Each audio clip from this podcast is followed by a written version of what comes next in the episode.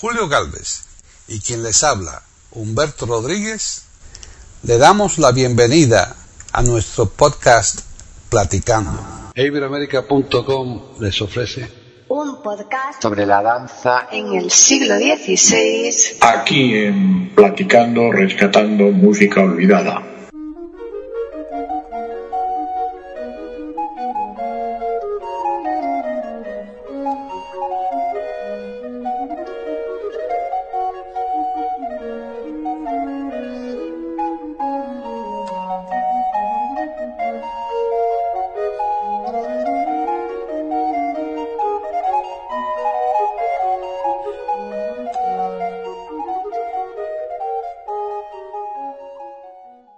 ¿Qué tal? Bienvenidos un día más a Platicando Podcast Rescatando Música Olvidada en iberoamérica.com.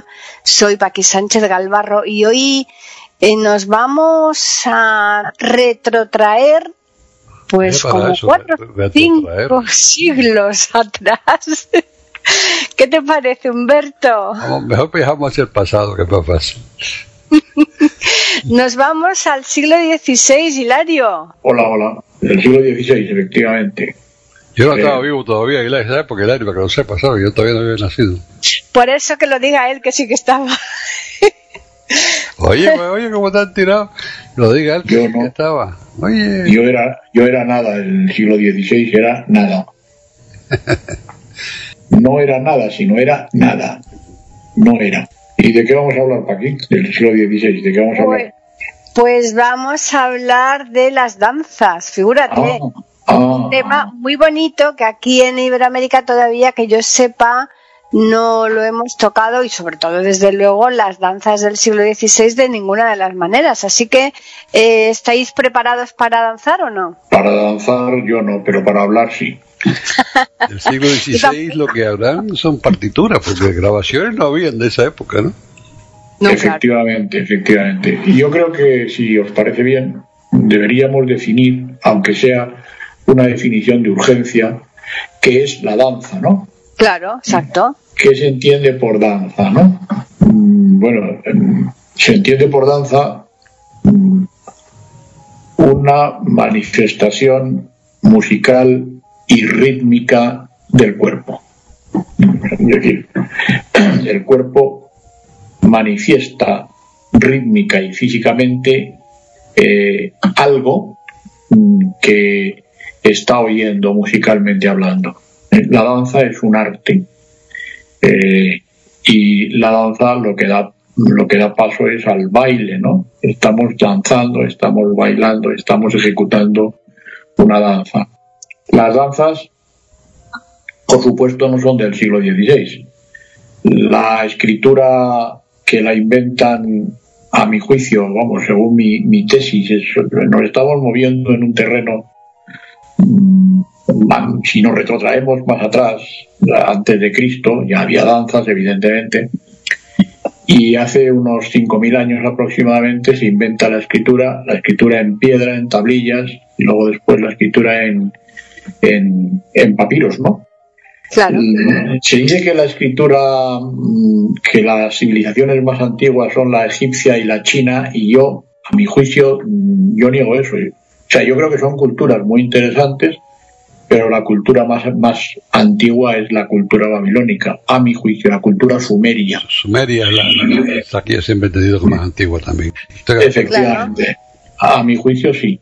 Y esos están en, en, en lo que sería Babilonia y Babilonia está en lo que sería ahora pues eh, Turquía y Irak, entre los ríos Éufrates y Tigris, ¿no? Correcto. Sí. Y, y entonces, en, Era Mesopotamia la- también en una época. efectivamente, en Mesopotamia. Y a mi juicio, escribir música, pues hasta el siglo IX aproximadamente la música no se escribe. Y no Ya. se escribe en el pentagrama, sino que se escribe, lo digo por lo que decía Humberto antes, que efectivamente, que efectivamente eh, no había grabaciones y eran partituras. Mm. Y la música empieza a escribirse en, en el siglo IX-X eh, y no se escribe en el pentagrama, ni siquiera en el tetragrama, sino que se escribe en una línea, ¿no?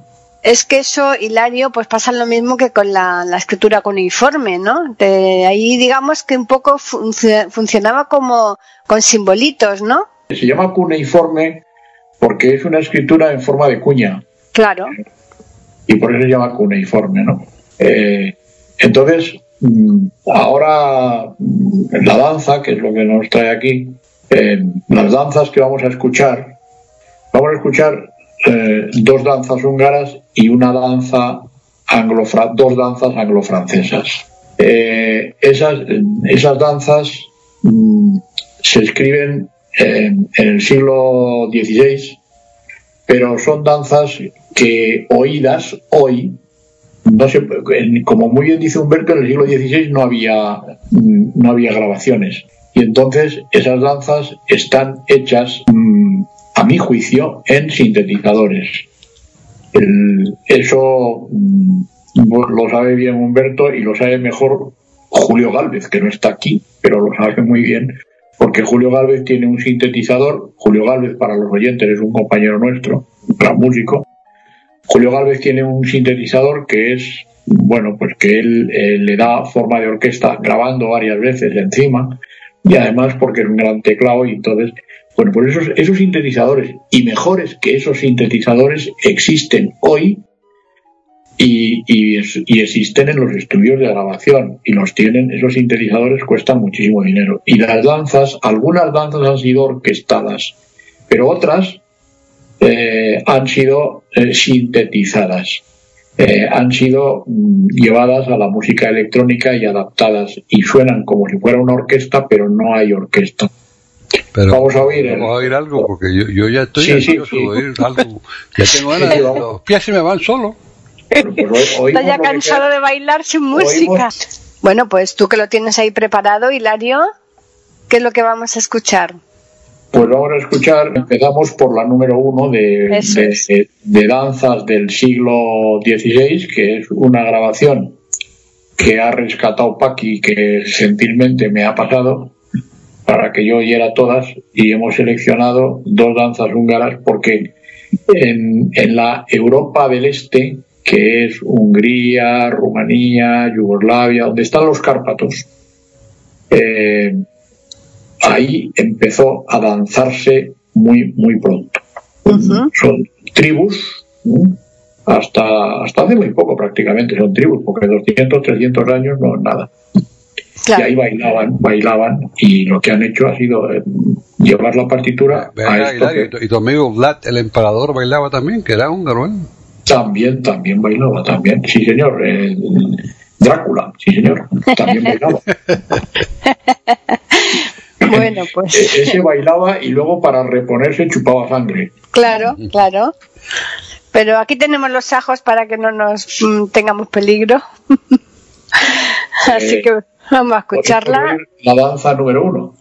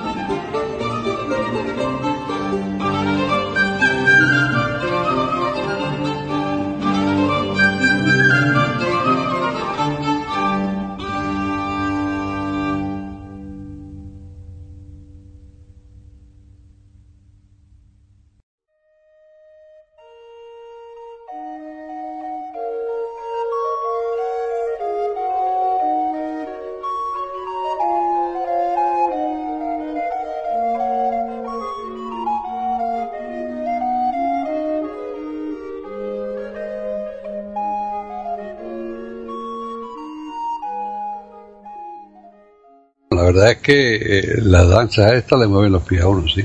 Es, es bonito, ¿eh? Las danzas, porque usualmente eran coreografiadas, ¿no? Hilario, si yo me, lo típico de una danza esta, vaya, yo sé que puede ser una danza de una sola persona y una expresión, mm. inclusive hasta sin música, de danzar sin música, y eso, claro, y eso es posible, ¿no? Todo, todo, todo es posible, pero, pero típicamente una danza así en forma, pues, pues coreografiada y la practica mucho y qué sé yo, No es algo que, que se improvisa. Sí, la coreografía, para los oyentes que no, que han, seguro que todo el mundo ha oído la palabra coreografía, pero mucha gente seguro que no sabe lo que es. La coreografía es eh, la creación, es decir, el, el bailarín el director del ballet o el, o el líder del ballet o el que protagoniza, lleva el ballet, lo que hace es que, o el baile, lo que hace es que le intenta dar un significado, un sentido, escenifica lo que está oyendo o lo que él piensa y hace una creación. Y esa es la coreografía, se llama coreografía a crear, a dar sentido a, la manifestación artística del baile, del movimiento, del movimiento rítmico, porque como dice muy bien Humberto, se puede bailar, se puede danzar sin melodía, se puede danzar con, con, ritmo, ¿no? Y, ahora en Madrid está muy de moda, bueno, y en las grandes ciudades eh, habréis visto mm, pues personas de raza negra, básicamente de raza negra, con tambores en la calle, están tocando y bailando y la gente les hace corro y les echa dinero y les aplaude. Eso en Madrid está a la orden del día, ¿verdad, Paqui? Sí, claro. Mm. La percusión es típica de, África, ¿verdad? Sí, sí, la percusión es típica de África, sí, sí, sí. Mm. Y bueno, tiene, tiene sentido, el baile tiene, tiene sentido. Y no hace falta la melodía propiamente dicho para bailar.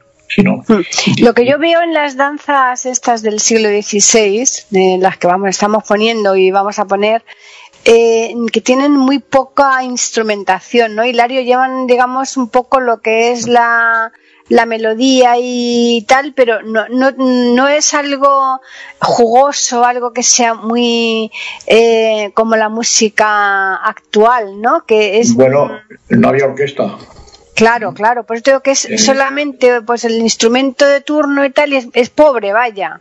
Bueno, son pobres, claro, musicalmente hablando son pobres, artísticamente son ricas, son riquísimas. Sí, claro, claro. Pero musicalmente son pobres, claro, porque la música es como el lenguaje, es que es el lenguaje mismo. Mm. Eh, el lenguaje, eh, pues mm, me imagino que el ser humano al principio gritaría, después articulaba y luego después hablaba, ¿no? Y, a medida que tal, pues ha ido enriqueciendo su, su lenguaje y ha ido enriqueciendo su pensamiento y ha ido enriqueciendo su expresión. La danza es igual, el arte es así. Mm. Se va enriqueciendo, va evolucionando poco a poco, como nosotros mismos, ¿no? Pues sí. Y danzan los animales también, ¿eh? Hombre, claro. Claro, tú no tienes más que ver la cabrita esa que ahí cuando está con el tío de la trompeta y al son de la trompeta está la cabra ahí, dale que te pego. O sea que claro, pero, eso es, pero eso es un amaestramiento, pero de manera natural, de manera natural, como tú sabes, Humberto, los animales cuando se van a parear, por ejemplo, danzan, ¿no? Y están haciendo un baile rítmicamente para que atraer la atención de la hembra o del macho, de quien sea, depende de las especies de que se trate, ¿no? El, baile más famoso es el del delfín, eh, que, es toda una coreografía lo que hacen los delfines. Y la... Sí, desde luego. Vamos a escuchar la danza húngara, hmm. la 12, de las que tenemos aquí, es la número 12. Eh, que esa, esa danza tiene un instrumento que es como un clavesín, sería un clavicordio en el siglo XVI, eh, pero eso es sintetizado. ¿eh? seguro además. Esa es eh, la, danza número 12, la orquesta que vais a escuchar, los instrumentos que vais a escuchar, son eso se ha hecho a través de música electrónica pura, bajo mi punto de vista, claro. Pero el clavecín es como un piano chiquitito, chiquitito. Sí. Eso es para no para que lo expliques a los oyentes, Hilario. Sí, sí, el clavecín es un piano pequeñito Mm. Eh, con unas cuerdas mucho más pequeñas que las de un piano, eh, con unos martillos, por lo tanto, mm, también muy pequeñitos, que guardan proporción con las cuerdas a las que van a percutir, a las que van a golpear, y entonces mm, suena pues de una manera totalmente distinta al piano y el sonido es muy bonito. Hoy se usa el clavicémbalo, ¿no? que es el, la versión última de el clavicordio, ¿no? ¿De qué tú usas palabra rara? Clavicémbalo, ¿qué cosa? Clavicémbalo, claro que sí. Sí, clavicémbalo, clavicémbalo, clavicémbalo. Ok. Ah, yo, te, yo te lo creo, no hay problema. bueno, bueno, pues no, escucharlo, ¿no?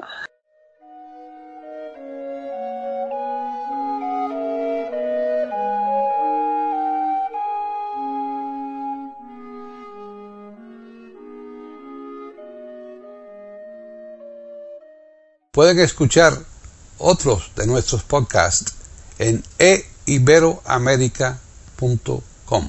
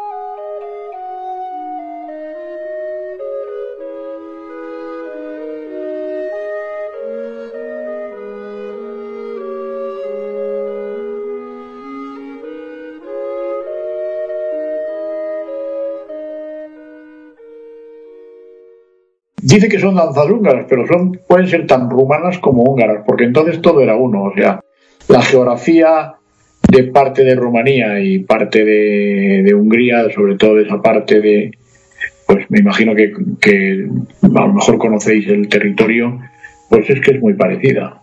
Hombre, los idiomas no, pero mm. las comidas, la gente, el paisaje, el clima, es muy parecido. O sea que yo tengo la sensación de que todo debía de ser una misma cosa, con tribus, por supuesto, pero todo debía de ser una misma cosa en el siglo XVI, ¿no? Claro.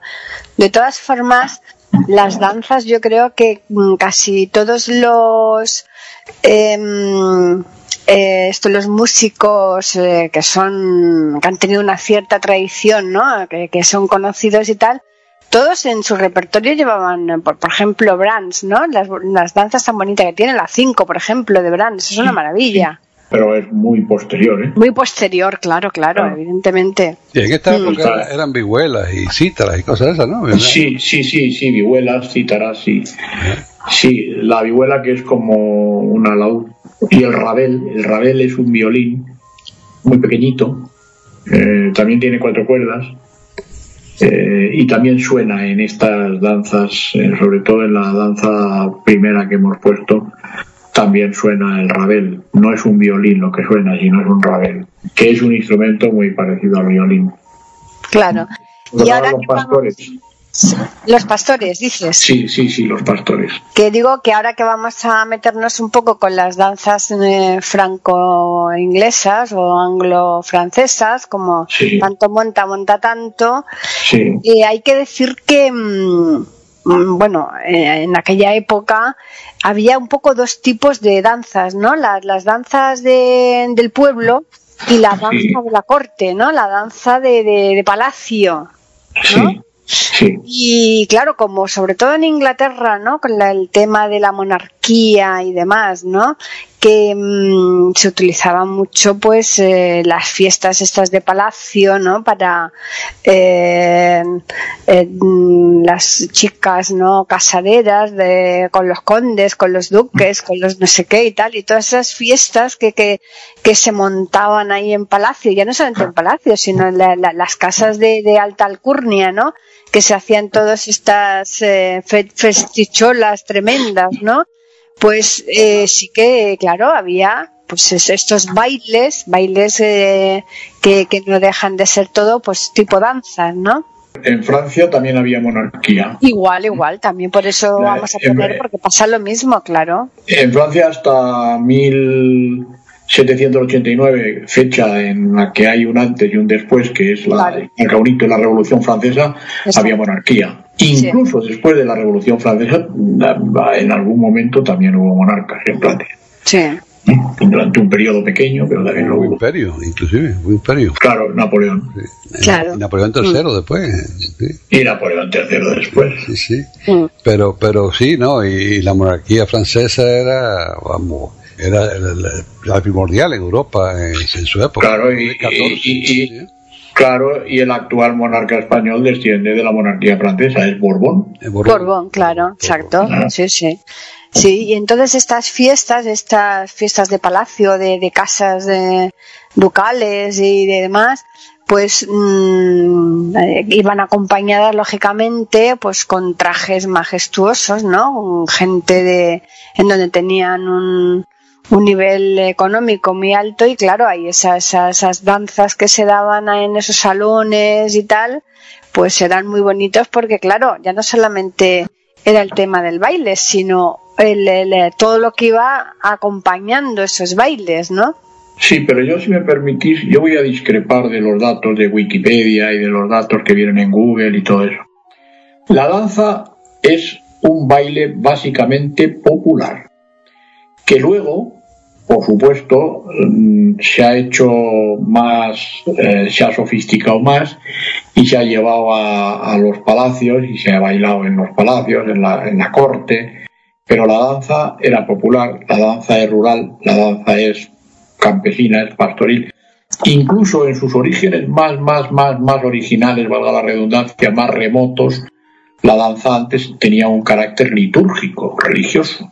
la, la danza real eh, tiene sus orígenes en el culto a Dios, o al sol, o a la luna, o a los astros, o a lo que se adoraba, ¿no?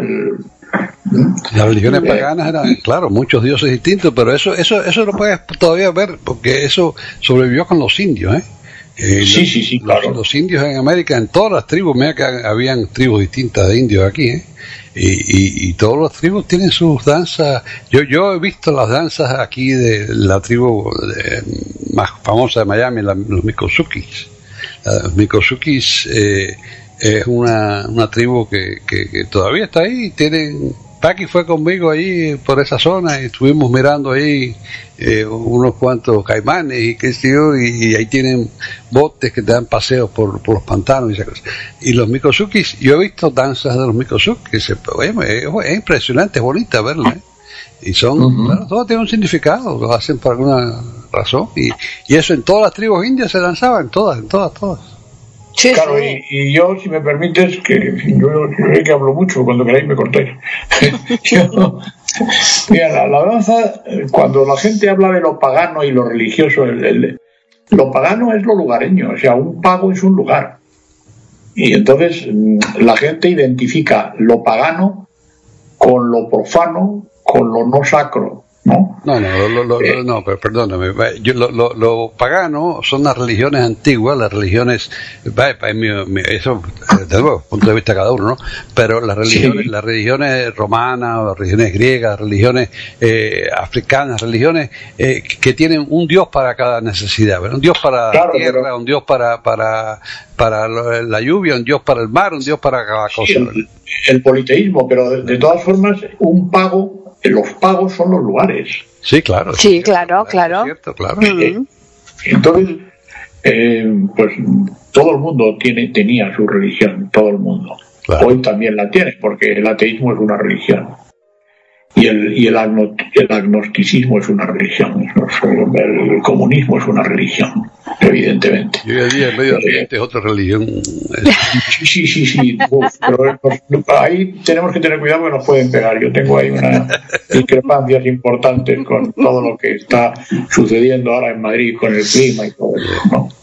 Pero bueno, eso es otra cuestión. Cuando queráis hacemos una tertulia sobre eso. Ah, claro que sí, lo hacemos rápido. Además puede ser bien interesante. Bueno, ¿vamos a escuchar música o qué? Sí. Yo, ok, yo creo que sí, que música mejor que qué. Vamos a escuchar la música esta que tú dices. Vamos a, escuchar una de las danzas francesas, inglesas, anglo, anglo-francesas. okay. O, o franco-inglesa. Franco-inglesa, claro, da lo mismo. son, son, mm, aquí hay una cuestión, mm, aquí sí hay orquesta. Eh, esto está ya más enriquecido. El, que ha, el que ha transcrito estas partituras ha hecho su particular versión. Yo no sé si hay orquesta propiamente dicha o, hay sintetizador, porque es muy fácil eh, identificar. Un, sintetizador hoy te hace maravillas, como sabéis pero ya hay orquesta, ya hay sonido orquestal. De todas formas, Hilario, para eso tenemos aquí al experto en casa, Julio, y que él se pringue un poco y que nos diga si es orquesta o es un sintetizador, ¿no, Humberto? Bueno, yo no sé, tú quieres poner a Julio en ese dilema. En, ese pues, brete. Claro, eh, Julio que, que haga la decisión final. Claro, no lo diga. A mi juicio son sintetizadores todo, ¿eh? a mi juicio, pero mm, evidentemente ya hay sonido orquestal. Aquí ya hay sonido orquestal. Son más ricas estas danzas que las danzas de los Cárpatos. Los Cárpatos, para que los oyentes no europeos sepan, son unos montes que hay al este de Europa. Bien, pues vamos a escucharla.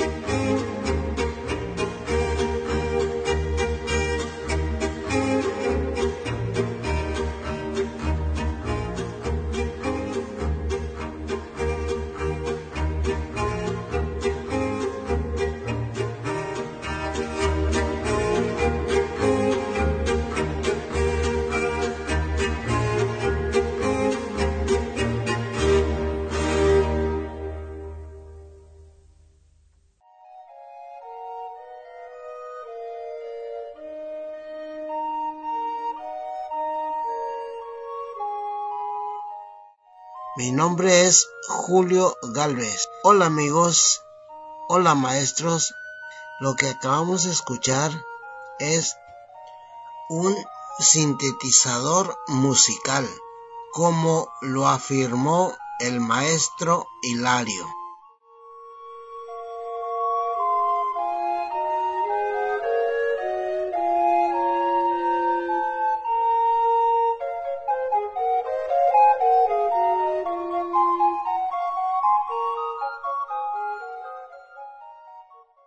La verdad es que son muy bonitas, ¿eh? son sobre todo muy originales. No es fácil encontrar mucha música hoy día así, ¿verdad?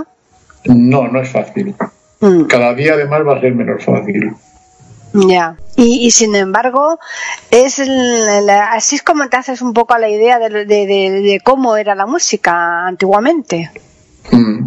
Y en el siglo XVI específicamente, en Inglaterra, por ejemplo, era un siglo bastante complicado, ¿verdad? En el siglo donde murió Enrique VIII, eh, María Tudor acabó con... Y Ana Bolena. Y Ana Bolena. Sí. Ana Bolena ya la había matado ese rato. pero, pero, pero eh, al morir Enrique VIII coge María Tudor el, poder y, hace guerra contra, contra todos los, los anglicanos. Y entonces muere ella y viene su hermana Isabel I y, al revés. Fue un, siglo, bastante complicado en Inglaterra. ¿eh? Muy complicado. Pero mm, desde el punto de vista musical, incluso en Francia y en toda Europa, la influencia anglófila es evidente, porque entonces Alemania ni existía, como tal Alemania, claro. No, claro. Rusia existían distintas monarquías, pero no, no. Efectivamente, sí, bueno. Italia eh, tampoco, vaya. Pues no, Italia no existía como tal, Italia tampoco. Cantar eh, con ese acompañamiento debe ser como bastante más monótono, ¿no? Bueno, son, si te das cuenta, son muy monocordes. Es un baile. Eso, por eso lo digo. Muy monocorde, ¿no? Entonces, eh, bueno, pues, pero pero ya hay cierta riqueza musical, ya se va viendo, hay un, cierto despunte musical ya, o repunte mejor, eh, y hay cierta riqueza musical, ya se ve como la música ha evolucionado y bueno, aparte de que la versión naturalmente es una versión del siglo XX-XXI. Claro, lo que, lo que no se daba mucho era la percusión, o nada, casi. Bueno, en las danzas estas que hemos escuchado y sobre todo la que vamos a escuchar, hay percusión. Pero ya son baterías modernas, ya son tambores modernos de, ahora, ¿no? Mm. De, hoy. O sea que es que no podemos tener idea de los registros sonoros que habría, si es que los había, que no, no, no nos quedan, porque no había grabación, como dice Humberto, no, no se grababa. Eh, el registro que hay es un registro gráfico, la música, ya en el siglo XVI había pentagrama, aunque era muy primitivo el pentagrama que había. Pues todavía no había, por ejemplo, las líneas adicionales, las líneas divisorias que separan los compases entre compás y compás, ¿sabes? Pero ya empezaba el pentagrama, ¿no? Ya empezaba el, casi todo se escribía en tetragrama, pero ya empezaba el pentagrama. El mm. pentagrama es la pauta musical donde se escribe la música. Ah, las cinco líneas, cuatro espacios donde se escribe la música. Pero todavía no hemos dicho que las danzas más famosas eran la pavana, la gallarda, el canario, ¿no? Sí, sí, eran danzas que toman su nombre de la región donde se bailaban. Por ejemplo, la pavana de Padua, ¿eh? de, la ciudad de Padua, de la ciudad italiana de Padua. La gallarda, pues es el, lo, gallardo, ¿no? ¿Sabéis lo que es lo gallardo? Sí, claro.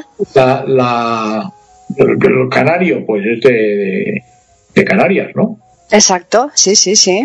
Canarias, eh, pues fue, todavía no había sido incorporada a la corona de Castilla, ¿eh? cuando son estas danzas, todavía Canarias era guanche, todavía no, no, había sido incorporada a la corona de Castilla, o si había sido, era recién incorporada, estaba incorporando. ¿eh? Hmm. eran guanches, todavía no hablaban español los canarios, ¿no? Guanche. En fin, lo cierto es que ya estáis un poco cansados, ¿no? Ya es lo que habéis danzado tanto rato que os da, tenéis ganas de, danzar una danza más o no? Vamos a ir al Batey, para, porque estoy al lado acá en América, ¿no? En América íbamos ah. al Batey, al, sitio indio ahí a danzar, así que como está en Europa ustedes dos, pues llévenme a otro sitio. ¿A dónde vamos otra vez? ¿Anglo, anglo-francesa o franco-inglesa? O franco-inglesa. Bueno, es que es la música, es, vamos a ver, la, lo que estamos haciendo es poner música que está registrada hace mucho tiempo, que está registrada gráficamente, claro, como tú muy bien has dicho, pues desde el punto de vista sonoro no, pero gráficamente sí. Quien más música tiene registrada del Renacimiento, por ejemplo, que es antes de lo que estamos poniendo ahora, ¿eh? el Renacimiento eh, eh, se caracteriza en el arte musical porque hay mucha polifónica, mucho coral, mucha coral pero no hay orquesta propiamente dicho, orquesta no hay. Pero música coral la que quieras, música polifónica la que quieras. Lo que estamos haciendo ahora es música un poquito más evolucionada que la música del Renacimiento. Estamos ya en el siglo XVI. El Renacimiento es del 480, ¿no? del siglo XV, de principios del siglo XVI, es cuando surge el, el Renacimiento, ¿no? Básicamente en Italia, ¿no? que hay una explosión artística de todo tipo, ¿no? literaria, pictórica, eh, musical, escultórica. ¿no? Eh, es donde, donde resurge el renacimiento de una manera explosiva. ¿no? Esta música es un poquito posterior, esto que estamos oyendo. Sí, y antes de. Quien más música, por contestar a Humberto, quien más música tiene en este sentido es, es Inglaterra y Francia, sin duda pero por lo que yo he dicho antes, ¿no? Porque eh, se puso tan de moda esos bailes de, palacio, ¿no? De, de, casas de dinero que, que, entonces se escribía muchas danzas precisamente para, para estos eh, señores, ¿no? Para estas familias, ¿no? Y, el dinero también influye, ellos tienen mucho Hombre, claro, evidentemente, claro, no, te quepa duda. Sí, y además que las danzas, eh, que como decías tú, pastoriles y demás, eh, que, que, por supuesto que se hicieron, pero posiblemente no han pasado a la posteridad por, por no escribirse o han pasado mucho menos eh, por el tema económico, ¿no? Bueno, estas danzas populares se han llevado a palacio y se han modificado, se han sofisticado, se han refinado. Y bueno, y una cosa que le gusta mucho a Humberto, que ya antes de escuchar la última pieza, porque Humberto sí que ha bailado mucho eh, de lo que yo voy a hablar ahora. Ahora mismo ya la danza, pues no, no, no, no tiene muchas ganas. Está preferible estar ahí con el whisky y demás. Igual que Hilario, pues están los, los oyentes no lo saben, pero están los dos con el vasito de whisky ahí, los dos que no veáis, ¿eh?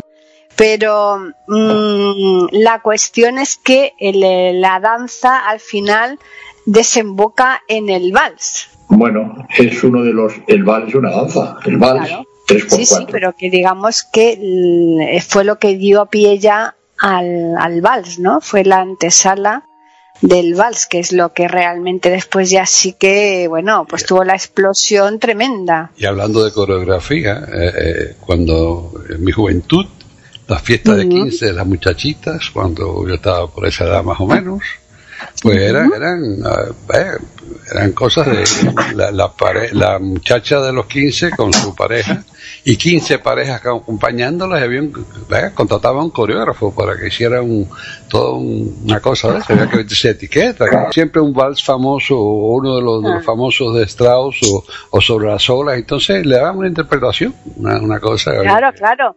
Pero yo creo que os estáis metiendo en terreno movedizo. Es que la danza es movediza. No, pero es que yo creo que aquí se había acordado eh, dejar eso para otra ocasión. Así que no empecemos a adelantar acontecimientos. No, no, si tú has lo del vals, tú has lo del vals. No, hombre, yo sí, porque he dicho que era la, fue la antesala. Pero claro, si empezáis aquí a desminuzar todo lo que es esto y lo otro y hablar, hablar de las fiestas esas maravillosas, ¿Que después qué vamos a hablar? Hmm. No, pero yo solo quería decir una cosa, si me lo permitís. El 3x4, o sea, lo ternario, sí. los compases ternarios, 3x4 lo es, fijaos, han dado paso a danzas, y estamos hablando de danzas antiguas, como la jota, como la seguidilla, la sevillana es una seguidilla, sí. como el fandango de Huelva, estamos hablando de cosas antiguas, como muchos pasillos latinoamericanos, Esto es 3x4 puro. Sí. Eso da origen luego al vals. Ajá. Al vals de Strauss, por un lado, al vals de Chopin, el romanticismo, por la parte. Ujú.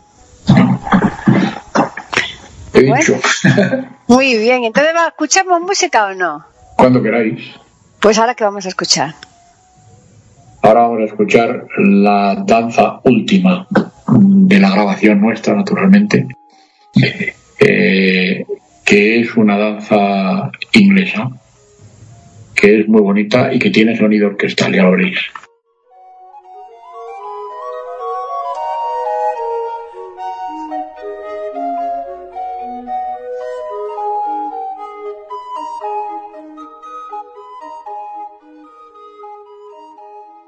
Pueden escuchar otros de nuestros podcasts en eiberoamerica.com.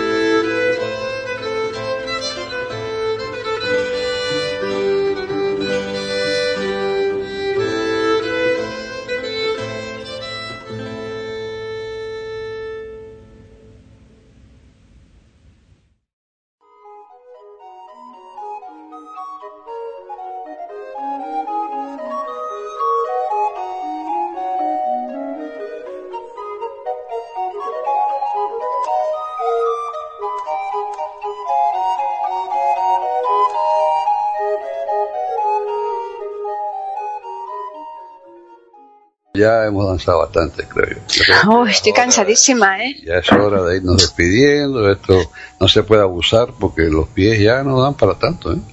Qué va, voy, pero vosotros no os quejáis, que yo estáis ahí con el whisky bien a gusto. Ajá. Que se me acabó el whisky, Hilario. Ya se te ha acabado. ¿Queda, queda más ahí la botella o no? Un no. poquito, pero no mucho, ¿eh? Así que si lo tengo que repartir entre los dos, Oye, pues a poco vais a caber. escasez de whisky es una cosa mala, eso no conviene. No, no. bueno, ¿Te parece que invitemos a los oyentes a que nos escriban? claro, evidentemente, eso por supuesto. Bueno, pues nos pueden escribir por correo electrónico a platicando, Platicando a arroba e iberoamerica.com. com. Eso mismo. ¿Y por Twitter dónde lo pueden escribir? arroba e Iberoamérica con las iniciales E, I y la A de América en mayúsculas. Bueno, pues Hilario Alonso, la verdad es que sí, que has buscado unas cosas, bueno, Paquita las buscó, creo yo, ¿no? Ahí, pero bueno, Eh, sí, sí, son de Paqui. pero tú las has explicado muy bien y esto es algo que, que nos ilustra a todos los que no sabemos de música. Bueno, y sabemos todos poco de el arte, es una cosa muy, muy complicada y muy rica y muy intensa y muy inmensa. Y todos estamos aprendiendo siempre. todo el que quiera, claro. Hombre, yo, yo cada día que aprendo algo pues considero que es un día que no se malgastó, por lo menos, ¿no? aprendí algo nuevo. Me gusta aprender. Ya nos despedimos, ya por hoy cerramos este platicando porque tenemos que preparar rápidamente el siguiente. Aquí no perdemos el tiempo. No, definitivamente. Nosotros vamos a agradecer a todos los oyentes por su atención e invitar a todos, sin excepción, a que regresen aquí a iberoamérica.com la semana que viene para escuchar otro programa de Platicando Podcast. Rescatando música olvidada. Hasta entonces.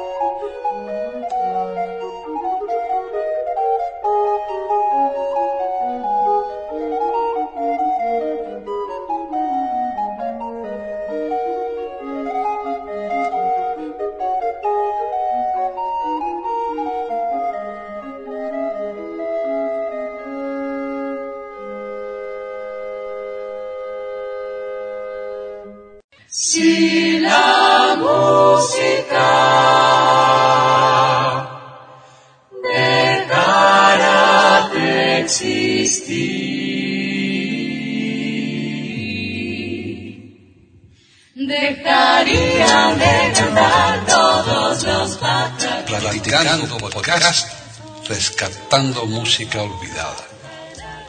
Aquí encontrarán compositores e intérpretes de antaño. Participación de oyentes que lo deseen, con creaciones propias o aquellas que quieran rescatar. Podcast dirigido por Paqui Sánchez Calvarro. Edición de audio a cargo del productor Julio Galvez Manríquez. Pueden escuchar otros de nuestros podcasts en http dos puntos barra barra e. Pueden escribirnos por correo electrónico a platicando arroba e o por Twitter a e con la e, la i de Ibero y la A de América en mayúsculas. Solamente me resta agradecerles a todos su atención e invitarles a que regresen el próximo miércoles para escuchar otro programa de Platicando Podcast, rescatando música olvidada.